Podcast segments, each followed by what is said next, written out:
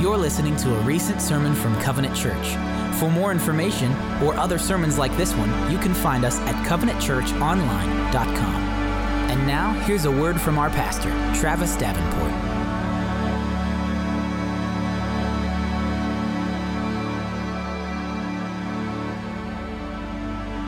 Well, I want to tell you about one of the greatest lies I've ever told. Do you want to hear about that? One of the somebody's clapping. Somebody said amen. That's great. All right, that's good. All right, one of the greatest lies I ever told. When I was, I want to say seven or eight years old. No, it's a lie. I was probably nine.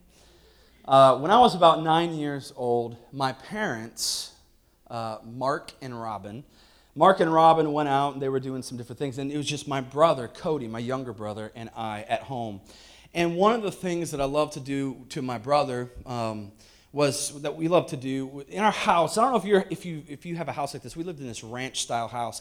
One of the things that you could do in this house is that you could open all the doors and make a perfect racetrack. You understand what I'm saying?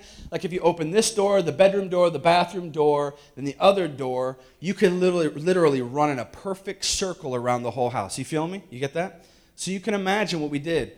We chased each other literally for hours, and this would irritate the fire out of my mom and out of my dad because we would break things and and uh, because literally we've we've always like weighed as much as we do now. We were just shorter. Can you imagine that? Right? Just imagine that. So. Uh, yeah, it was awesome. Um, so anyway, so we would open up all the doors. So this one, this one day, my parents, they, I think they were going out on a date or something like that. It was during the afternoon, and uh, they're like, "All right, guys, we're gonna go," and we're like, "All right, see you later." And in the back of my mind, I'm thinking like, "It's go time." it's it's on. And, and i look over my brother and he looks at me and we give each other these looks like it's on. We're going to run you know we're going to chase. And so they close the door and we literally go prepare. We clear out obstacles. We we move things and there's a big piano in our living room and the piano bench and we move that out of the way which is a good idea. And and we open up all the doors and then we just start running. I don't even know. We just start running around and running around. Well something that something took place in my mind and i thought this would be a great idea. I thought if i can if i can chase my brother fast enough um, then i can actually pass him. I can push him you know and i can pass him and he'll, he'll try and get me and i'll just wait and i'll trip him when he runs around the corner and it will be hilarious that went through my mind. And, and I saw it playing out kind of like a cartoon. You know, I saw me sticking out my leg, my brother tripping, and then him getting up and be like, ha ha ha, you got me. You know, that's not how it happened at all. Uh, in fact, um, this is what happened. Um, he was running, and I was like, hey, I'm really far ahead of you. You're never going to get me. And, and instead, I was just in the next room, and he came around, and, and I stuck my foot out, and he didn't even see it, and he tripped, and he fell, and he broke his arm snapped his arm in half, literally, and he's standing. So get, get this. There's a nine year old boy, a seven year old boy, and uh, my parents are gone, and my brother is just laying there screaming. And so I run over to him, and what the first thing, and here's where the greatest lie that I ever told comes into effect. I looked around at my surroundings, okay? And, and, I, and I thought, what could I use to get me out of trouble here? Okay? And I saw a piano bench. So I walked over, and while my brother is screaming and laying on the ground in pain, I edged out the piano bench. Just edged it out a little bit. And I ran over to, I ran over to him and I said, Oh man, are you okay? And he's like, Oh and I said, You I can't believe you tripped over that piano bench. How did you not see that piano bench? He's like, I didn't even see it. And I was like, Yeah. It's crazy how you tripped over that piano bench when you were running in the hall and I was in the other room and I heard it and I came over here and he's like, oh, you know, and and and so I called 911 and and true story, my parents were actually at a restaurant and uh, they overheard from some CB or some some talk radio or whatever it was, not talk radio, but it was some kind of a, a news flash. A child has broken his arm. Really important, the Davenport house. Um, overheard one of the ambulance workers because we live in a small town and uh, had it and they, they set our address over the over the you know the system there my parents were like what is going on so they arrived at home to see an ambulance and their son being taken out to the ambulance like what happened i was like cody was running through the house I told him to be careful. The, this is how it had evolved. I said, I told him to be careful the piano bench, but you know Cody. You, you know Cody. He just ran out and tripped over the piano bench. I ran from the other room, and they're like, I can't believe it. And I was like, yeah, yeah, yeah.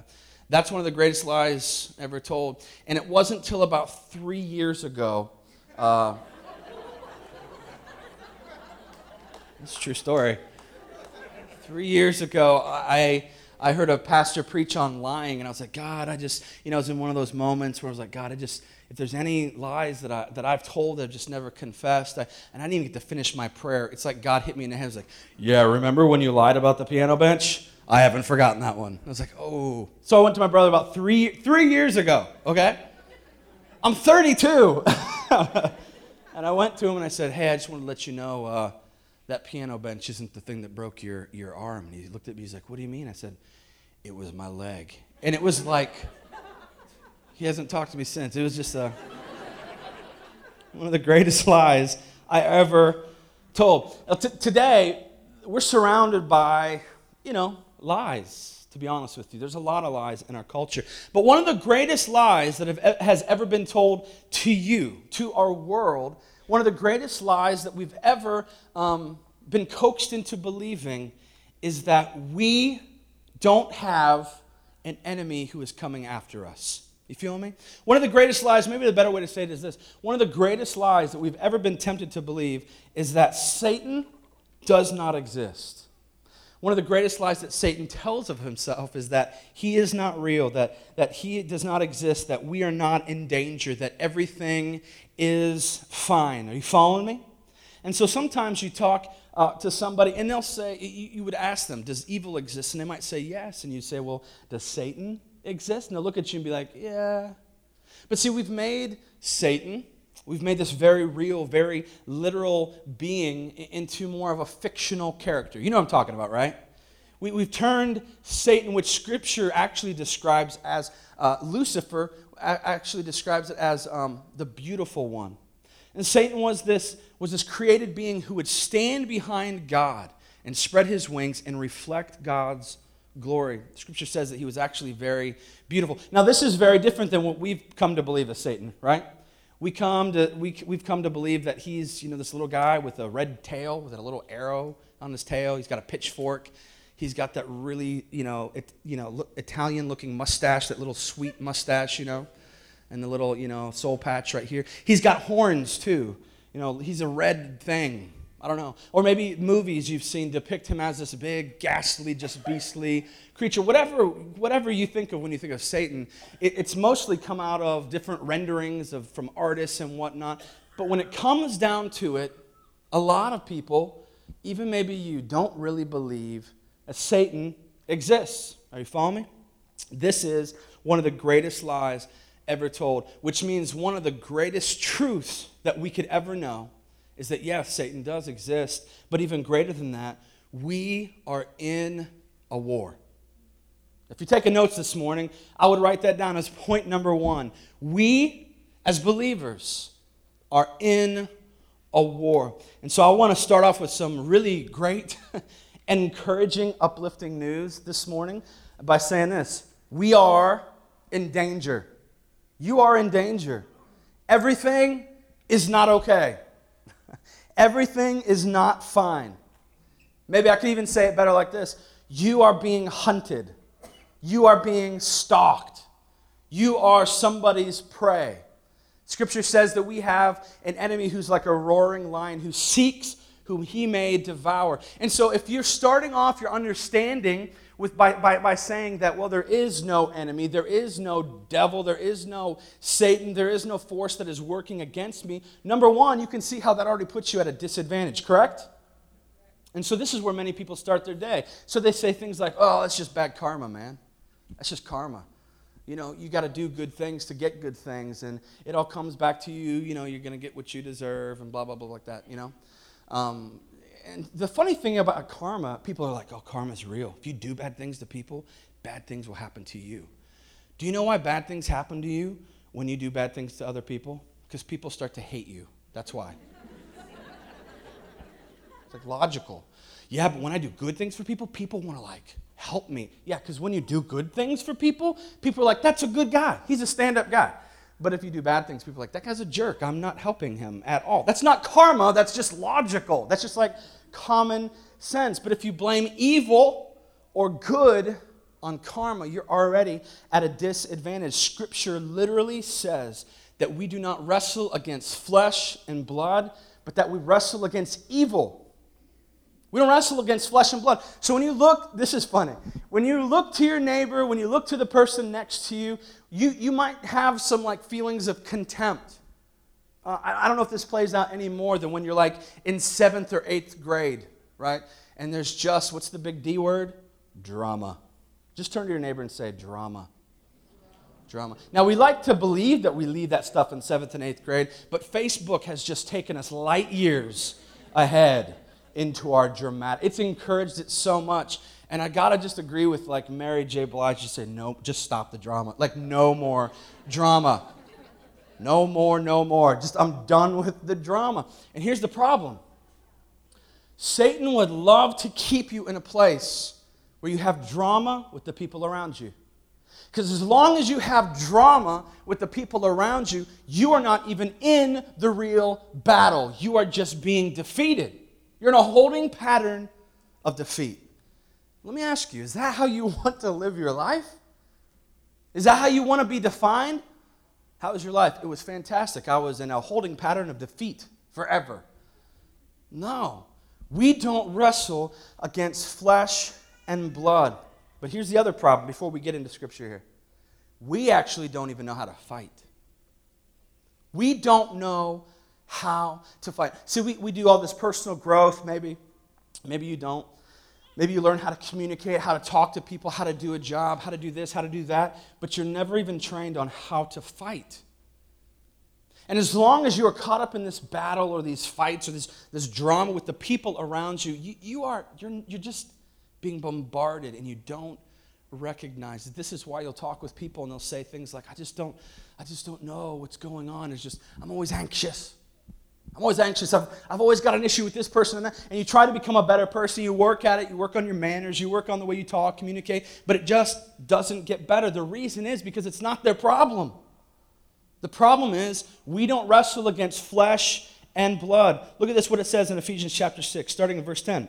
One more time. It says, Put on the whole armor of God, verse 11, that you may be able to stand against the schemes of the devil. Verse 12, For we do not, as I said, wrestle against flesh and blood, but against the rulers against the authorities, against the cosmic powers over this present darkness, against spiritual forces of evil in heavenly places. That's kind of intimidating, right? It's, it's kind of, in, what do you mean I'm wrestling? You are wrestling, just to put it in place, you are wrestling against an evil that is almost as old as, as, as the beginning of time. And you think, oh, it's no big deal. I got this one covered. I'm just going to read a personal growth book and read a verse and I'm fine. No! You will be defeated. You will fall. You will fail. You will succumb to temptation and, and you will be left, man, just completely defeated. Are you tracking? Are you, are you following me? If I could pull back, if I could grip air, which that'd be something, but if I could grip air right now and, and pull air back somehow.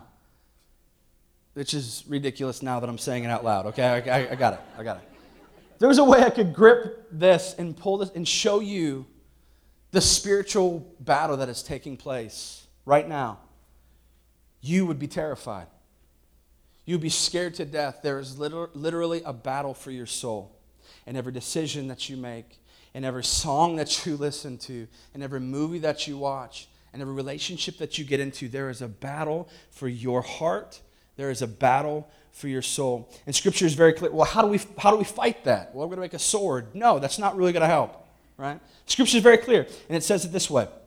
Verse 13, therefore, take up the whole armor of God that you may, able, may be able to withstand in the evil day. So, here's the point. Scripture gives us this armor, and it's called the armor of God. Let me hear you say armor of God. The armor of God, this is powerful, this is huge, and I want you to write this down because the power of it's not going to be felt until you begin to put on the armor of God. And we're going to explain what that means in a little bit. But it's got a couple pieces of it, okay? And this is going to be kind of an interactive message because we're a little sleepy today. So I'm going to ask you to be a little interactive with me. Is that all right? Yep. We're in trouble. Good. All right, here we go. The first portion of this armor is called the helmet of salvation. Now, when you put on a helmet, what does it protect? Well, it protects your eyes, it protects your mouth, it protects your nose, your ears, but predominantly, yeah, it protects your head. It predominantly protects what's inside of your head.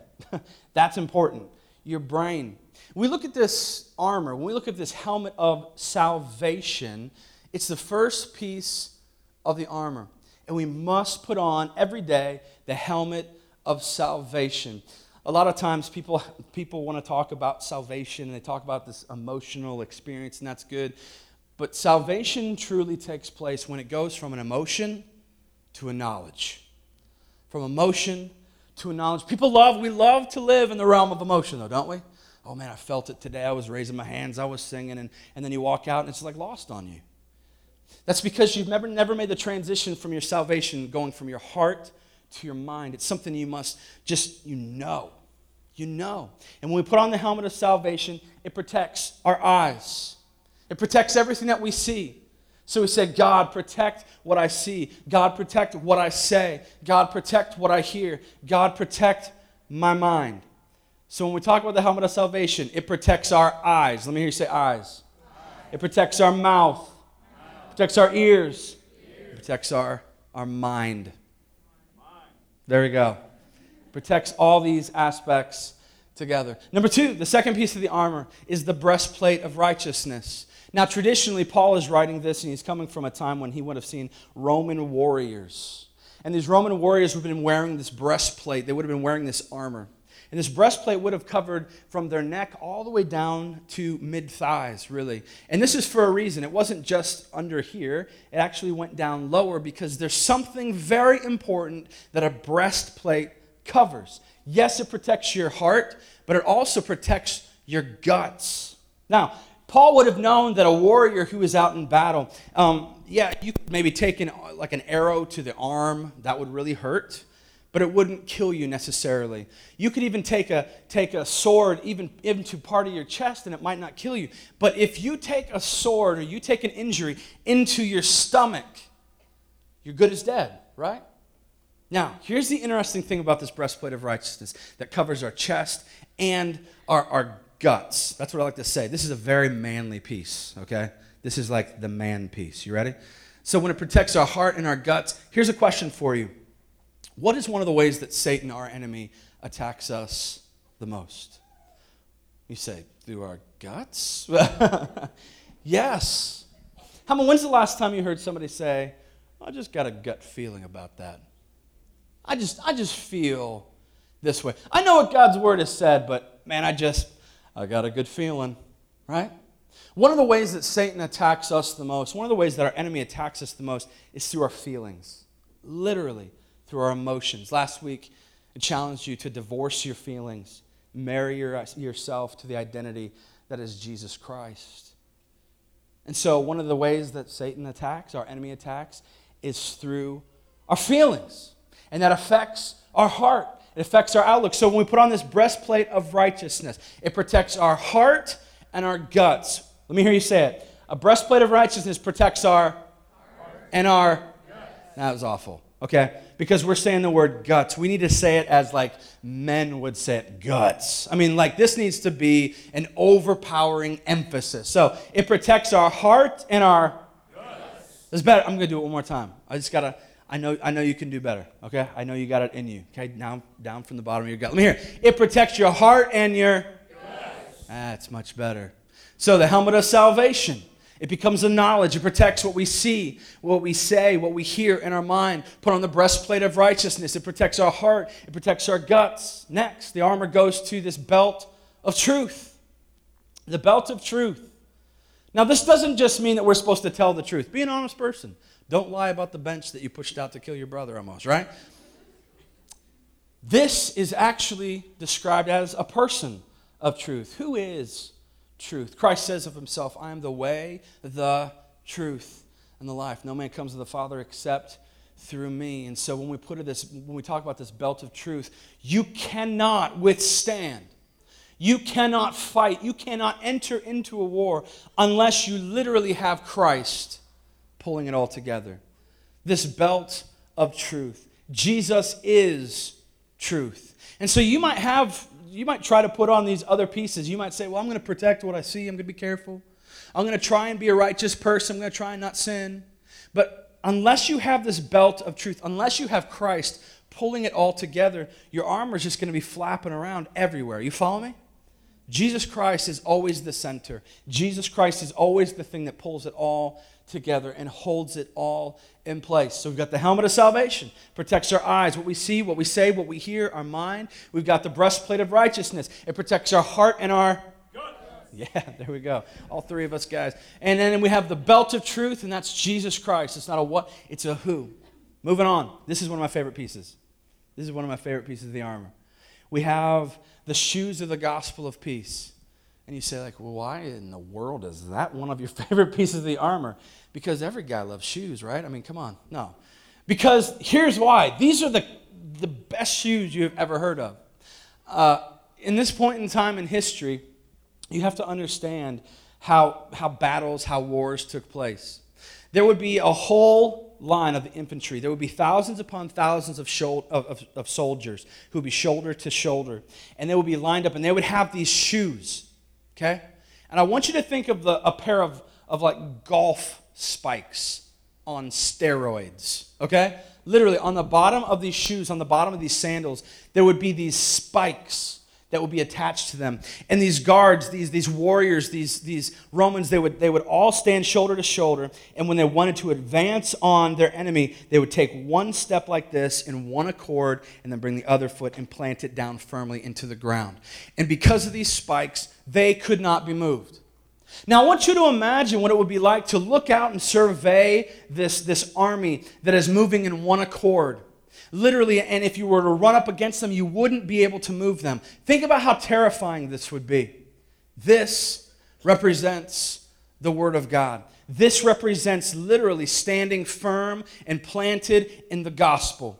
This is how we're supposed to stand. And not only that, but this represents how we're supposed to approach this world.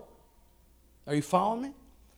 One of the saddest things, I think, to me, I just got to be honest with you, is how how so often we, as followers of Christ, we just think that everything's hopeless. Have you noticed that? I understand where that comes from. When you watch the news, when you read the paper, things like are not awesome right now. Things are difficult. Things are difficult around the world. There's a lot of unanswered questions. But I want you to know that the gospel of Jesus Christ has never changed. Whoa. I said, the gospel of Jesus Christ has never changed. And it's something that we can stand firm in, it's something that we can find hope in. It is truly our salvation. The gospel says that there was a man named Jesus Christ who laid down his life, God's only Son, for us, so that whoever believes in him doesn't have to perish, but can enter into eternity with Jesus Christ, with God the Father, that we can know God. It's the gospel. The gospel means good news. Good news. And too often we're like, man, I go to church. Yeah, yep. I go to church and then I watch the news and that kind of brings me back to reality. You need like a gospel injection because the gospel is, is prevalent in every facet of our life not just here at church, but when you walk out the doors, you have an opportunity to walk in the gospel. And so the picture that Paul is, is painting for us here is one where we take the gospel of peace everywhere we go. And so that we advance one step at a time because we are going to face opposition. We are going to face people that are going to want to hunt us down and hurt us and, and break us. This world is going to try and do the same. But instead, when you're rooted in the gospel of Jesus Christ, what can this world do to you? When your world says to you, you are no good, you are, you are not smart, you are an ugly individual, whatever it might be, you are dumb. You might say, well, I may be dumb, but I'm smart enough to know that if I stand right here and just continue to take steps and steps and steps in the gospel, I'm going to advance and do something amazing because of Jesus Christ. You don't have to be the most intelligent person, you don't have to be the best communicator. You just have to know who your God is. To trust in the gospel of Jesus Christ. That's it. And stand in it. And this is how we don't this is how this is what we do to not succumb to drama, to not succumb to anxiety in our life. Oh, everything is coming down on me. What's going to happen? I think God's. No, God hasn't gone anywhere. Stand firm, rooted firm in the gospel of Jesus Christ. Now, the other reason I like these shoes, which they're pretty cool, is because um, these warriors will wear these shoes on the front lines, not just to so they wouldn't get hit back, but also that they would advance. So they would actually injure their, their enemies, and then they would just walk on top of them. Isn't that awesome? Now, I mean, feel the weight of that. How awesome is that? These shoes crush the opposition. And that's what I want you to know. This is how we're supposed to look at Scripture. The Word of God crushes the opposition. Not only that, it, it doesn't even bother with it, it just walks over top of it and finishes it. That's the power, that's the strength of the Word of God. I'm excited about it. Let's keep going. Next, we have the shield of faith. The shield of faith. Turn to your neighbor and say, faith.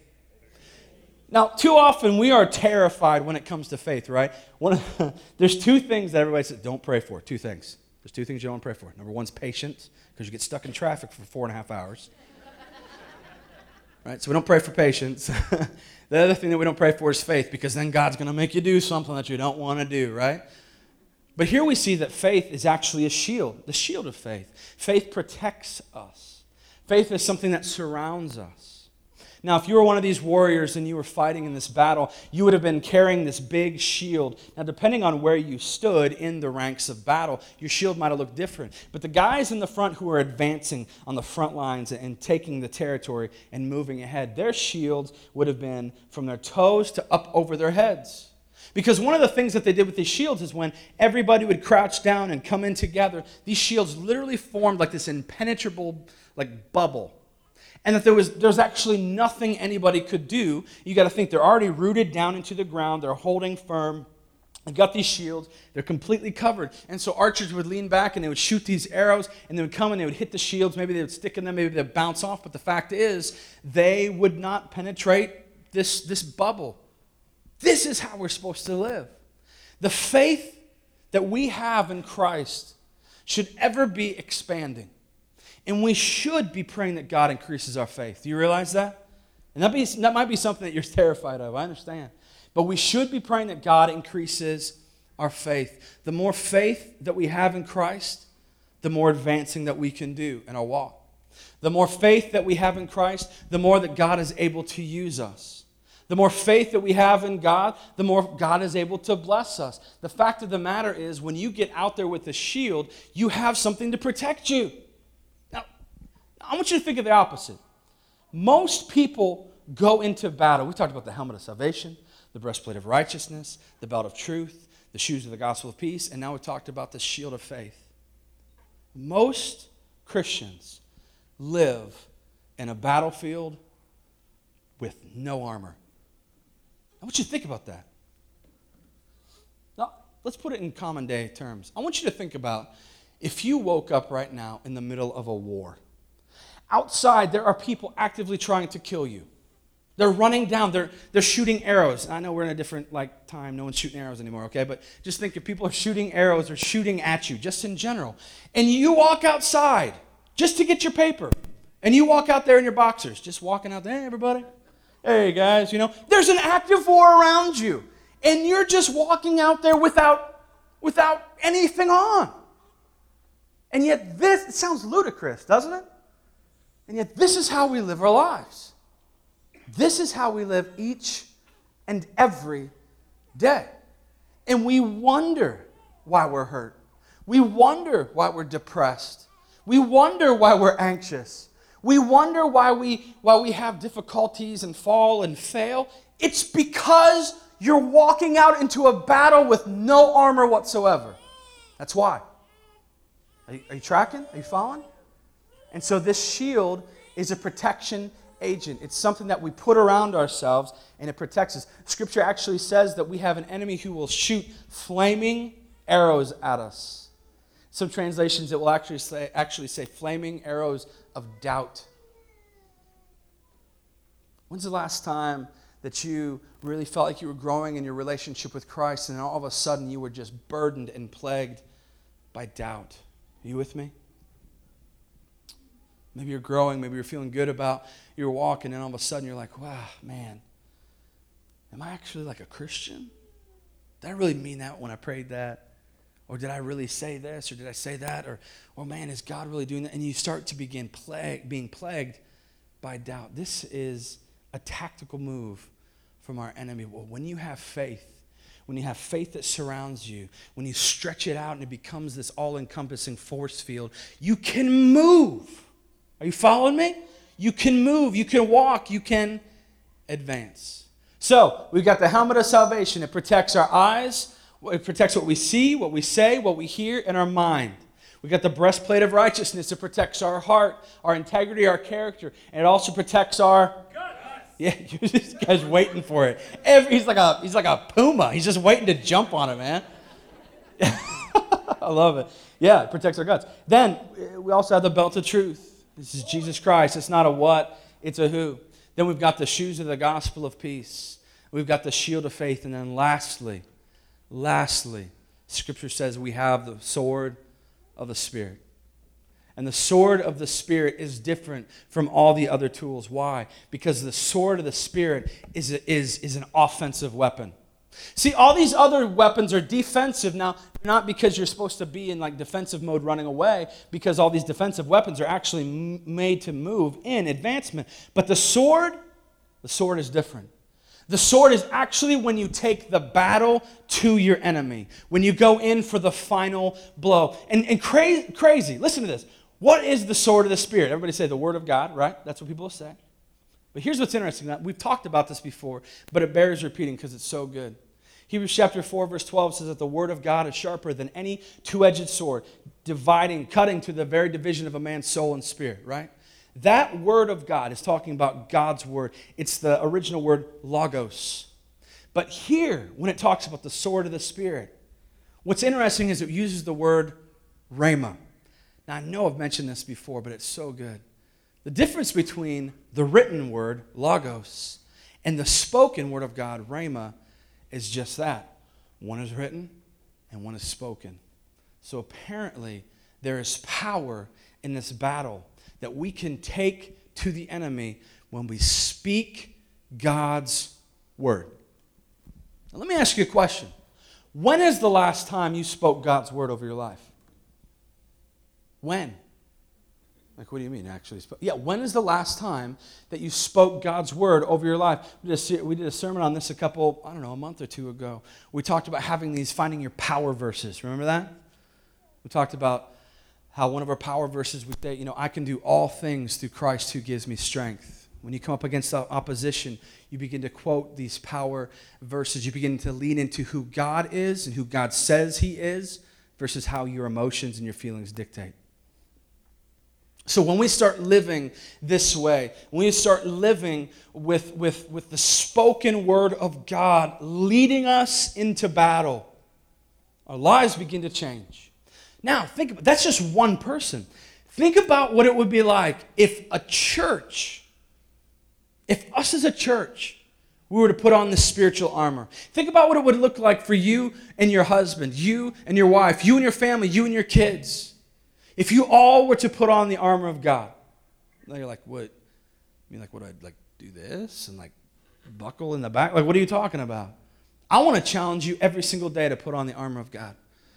How do I do? Do I just pretend to put on my shoes? Like, what are you talking about? No.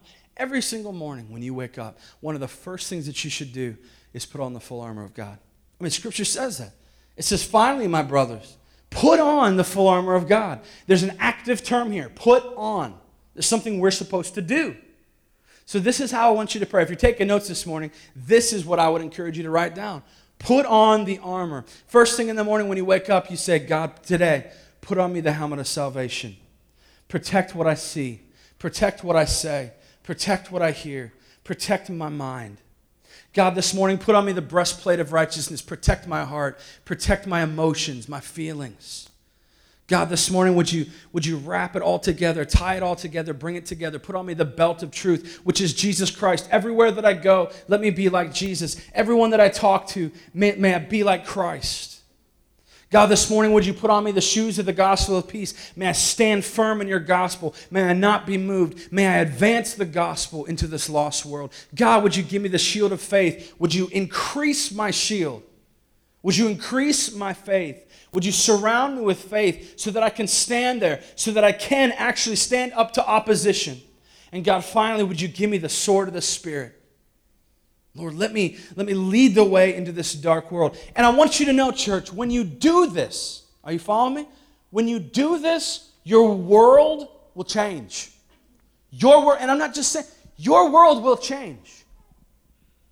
When you walk out, you will feel empowered because you have prepared for the battle. This is what we do. This is how we are to live. But most Christians won't do it. And we'll wonder why we're upset. We, will wonder why we feel defeated. We wonder why we fall and we fail. It's because you're not entering into the war zone, to the battle, properly in proper attire. You were not, listen to me, church, Christian, you were not meant to be defeated. Do you get that? You, are, you, don't, you, you serve a God who doesn't understand defeat. You get that? We, we've come to grips with ourselves thinking, like, oh, yeah, I fall and I fail. And, and. God has never failed, ever. So if you're like defeat to God, God's like, I don't, I just win. All I do is win. All I do is win, win, win. That's all I do. I'm sorry. And you're like, uh, yeah, second place is for. No, no, no. God's never come in second place. He just takes the gold every time. All he does is win. And yet we've settled for defeat in our life. I want you to know that you serve a God who is greater than everything. Therefore, you are, you are privileged to have this relationship with God. Therefore, you should advance. You, you're not called to be defeated. You're not called to run backwards. If you were created to run backwards, you'd have eyes that would move around the side of your head so that you could see backwards. They've got those running competitions like competitive backwards running. Have you ever seen something so stupid? Just you two, have you ever seen anything so? Here we go, guys. We're gonna, oh, yeah, we lost another one to a tree because you can't see in the back of your head. That's why. You're not meant, you're not meant to turn back. You're not meant to, to go backwards. You were built to advance. You're built to move forward. You were built to take the gospel to the world. This is how we are to live. And we serve a God who has called us to do it, and He's equipped us to do it. But you have to take the first initial step of putting on this armor.